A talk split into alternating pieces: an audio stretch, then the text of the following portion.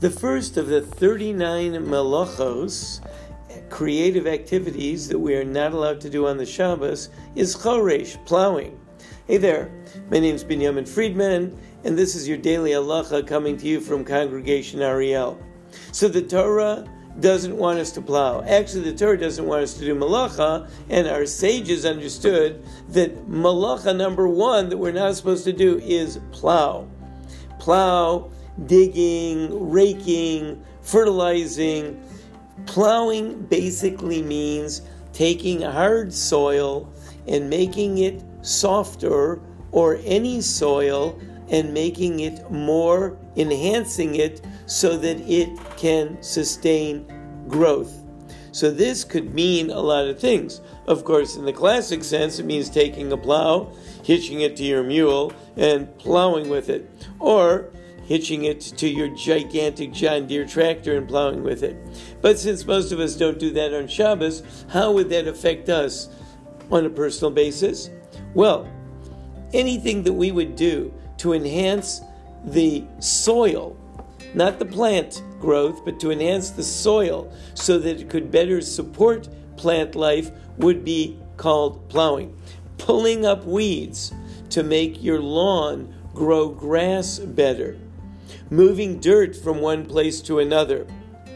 Filling in a hole if you have a depression or a hole in your yard and you want to fill it in with dirt, in some cases, maybe even watering the yard if you're going to be preparing it to plant seed in it afterwards. All of those things would be considered to be acts of plowing. Now, obviously, you're not plowing, but you are preparing the dirt. So, digging in the dirt would not be a good thing to do. Now, how about your kids playing in the sandbox? That kids can play in the sandbox on Shabbos. The reason why kids can play in the sandbox on Shabbos is the sand is loose.